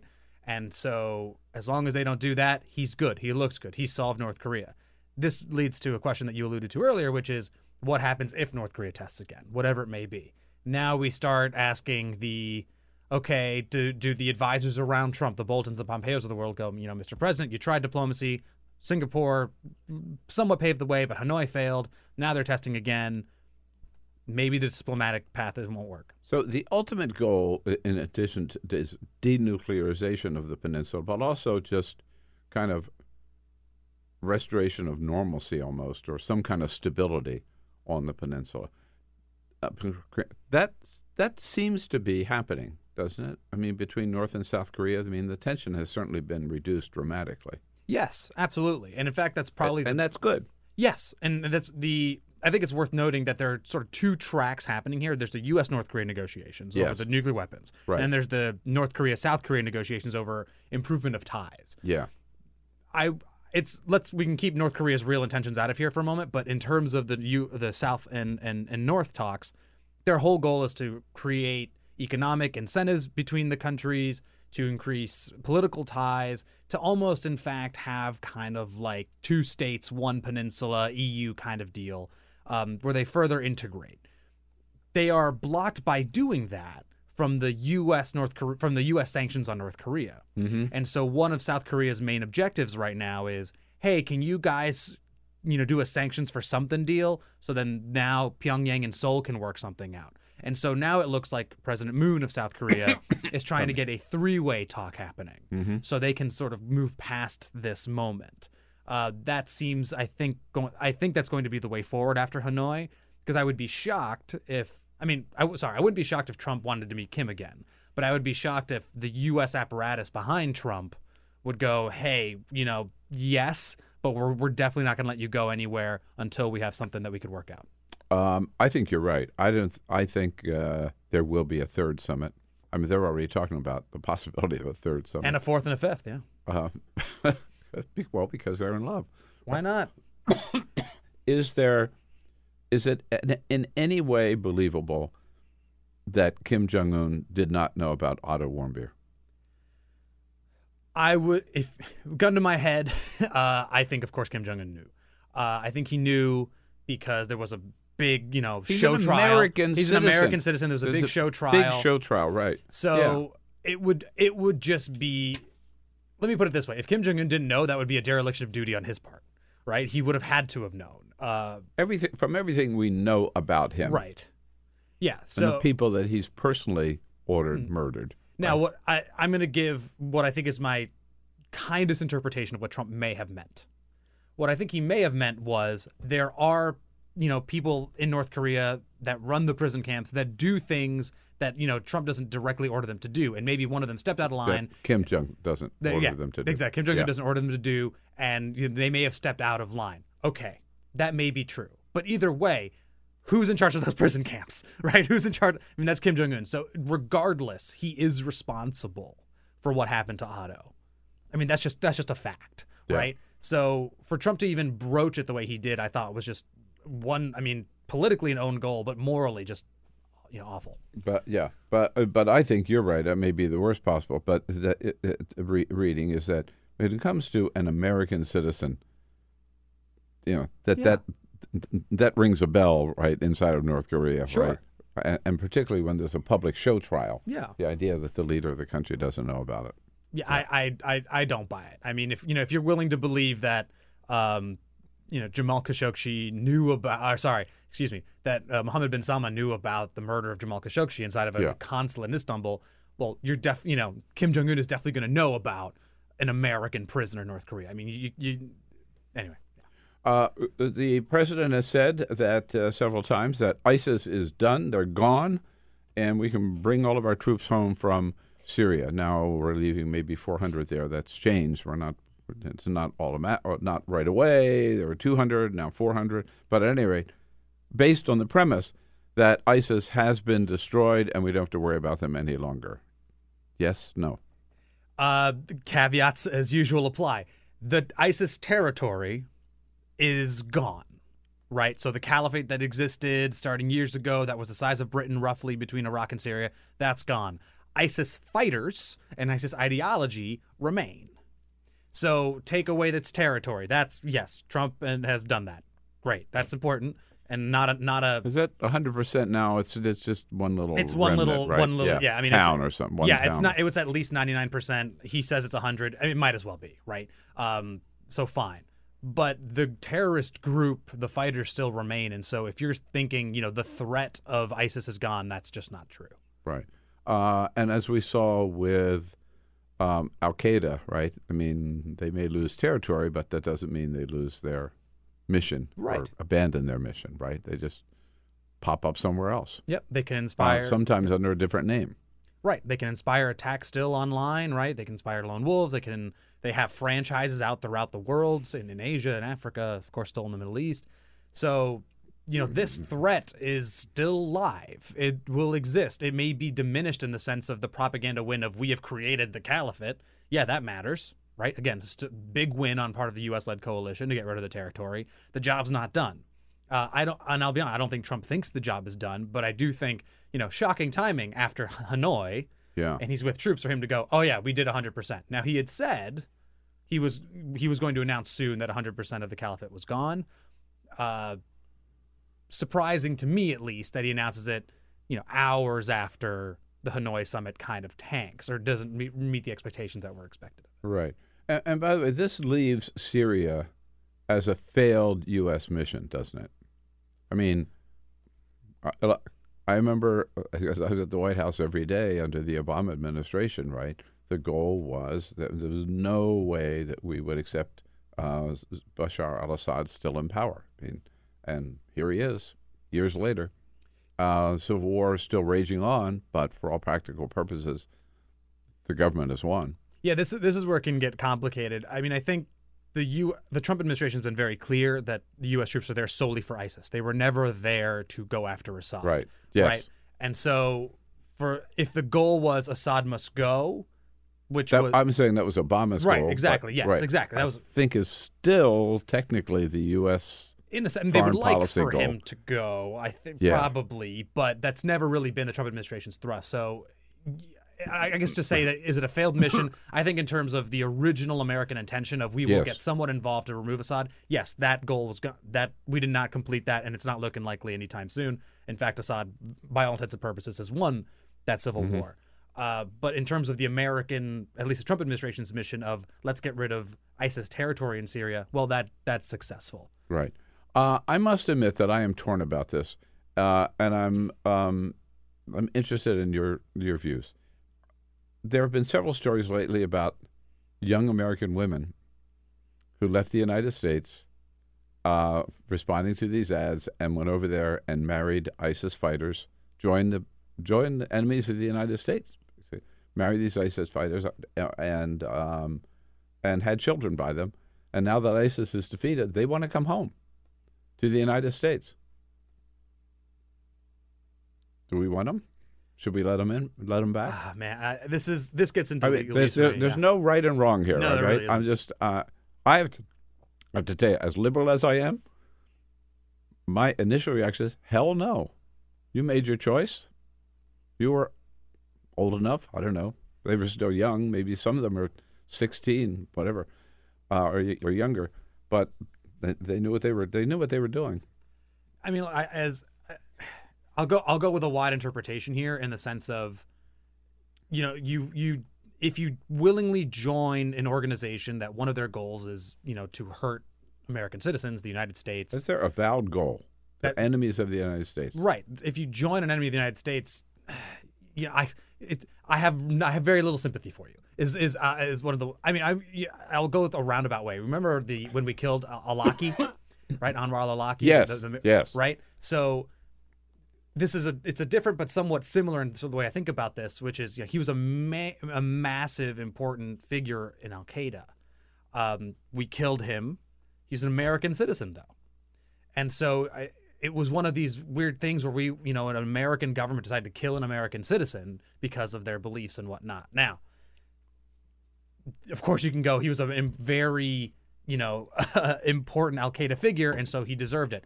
I think that's a fair interpretation. I also get the interpretation of He was an American citizen who was advocating people to kill Americans Exactly. and attack the United States. Yeah. To me, that's pretty clear line. Yeah, so I think that I know this gets into legalese, and I'm not a legal expert. I would just think that I think when you have, you can definitely make the moral cases on this, right? If you are advocating the death of Americans, you know, I totally get at least get this administration's argument that you don't get to come back, you don't get to be an American again. Uh, I I can totally see that. That's all. All right, Peter. I agree, man. Like, what are we talking about here? You know, you made your choice. Yeah. You made your Right, choice. Okay. I'm just glad I'm not the only hard No, ass no, no, here. no. Look, No, I, I mean, I'm with you. All right. I'd like to think that you know uh, I'm a little bit of a bleeding heart, right? But also, once you make that choice, I, how do you welcome that? I mean, this that- is someone like that back. This is not just somebody saying, you know, um, I've lived in Paris for the last 15 years, Right. you know, Right, and uh, right. and I'm as an expat, Mhm. right? Or I've lived in Mexico or somewhere, and I w- I'd like to come back to the United States. No, no, this is different. This is somebody who, who, who joined the sworn enemies Right. of the United States knowingly, Yep. knowingly. I, I think of it almost this way in a hypothetical that you know imagine there's you know two sort of there's So two guess what? fight- Your side lost. Tough. No, exactly. I mean, imagine two sides shooting at each other, and then your, you know, the person next to you goes and joins the other side, is now shooting at your side. You know, are you not supposed to shoot back because Right. they used to be on you? Like that's Right. kind of what happened here, right? We we're on one team. You join the other team. That's fighting our. That's fighting. Uh, you know, our team. Yeah. Sorry, you, you, Mhm. you switch sides. Right. So, um, um, how soon is the? Um, uh, uh, uh, I I must say at the at the Gridiron dinner Saturday night, um, Jared Kushner was there. Um, I didn't have a chance to ask him. Actually, I did have a chance. I didn't even want to talk to him uh, about how soon he's going. We're going to see peace in the Middle East. He's been bouncing around, meeting with uh, all the Arab leaders, including MBS. We don't know whether they talked about Jamal Khashoggi or not. Um, I'd guess not. I would guess not, as well, right? Mhm. Um, what's what's the the latest on the the Kushner effort? It looks like there is at least an outline of some sort of peace process that we will see um, from the little I've read. I'll admit I've I've I've, I've covered it a lot less, but it it seems similar to past plans. Right? They're going to have a discussion about border drawing. Um, nothing new here. Uh, this is this is what I've always found interesting about the Trump administration. Just to widen the scope for a second, is I don't mind actually an administration coming in and red teaming past American processes and, and thinking. That's actually healthy and good. Yeah, you Uh, almost expect any administration to do that. Exactly. Uh, but what we found is for as much as this administration said they were going to disrupt the American process on diplomacy, they're running into the exact same traps, right? with North Korea, with the Middle East peace process, with Afghanistan, with Syria, uh, ev- everywhere. Uh, so they, so now that they've tried to disrupt and they failed, now they actually don't know what to do within the normal channels. And so to Mhm. believe that not now that they're going back to the normal channels, to believe that Jared Kushner is the mastermind behind all this, that he can, you know, ch- fix this long problem is hard to believe. And from the little that we've seen come out, it looks like what he's offering isn't that much different anyway. Right. You did mention Afghanistan. I should ask you about that Sure. too, because I mean, look, longest war ever, Yeah. right? Uh, for us, at any rate. Um, and the president says, and as Barack Obama said before, got to got to bring our troops home. Just have about thirty seconds. Sure. We're going to see a massive reduction of troops there, which leaves the Taliban in charge. I mean, I think the Taliban was going to be in charge anyway, kind of regardless of what we did. So Yeah. I think we're going to see. Uh, I think that plan will probably work out, where we'll see about half of American troops come home, and then in the longer term, they will all come home. But hey, you know, hard to believe that there was going to be victory anyway. So it's worth considering this. So I would have to say Syria and Afghanistan, another failed, two more failed. Afghanistan American- for sure is a failure. Yes. Yeah, right. And just uh, just have to accept that. Well, Alex, we almost solved all the world's problems, but not quite. Thanks so much for coming in today. Huh? Uh, here we are, a new week, just getting started, folks. Make the most of Monday and come back and see us tomorrow. The Bill Press Show.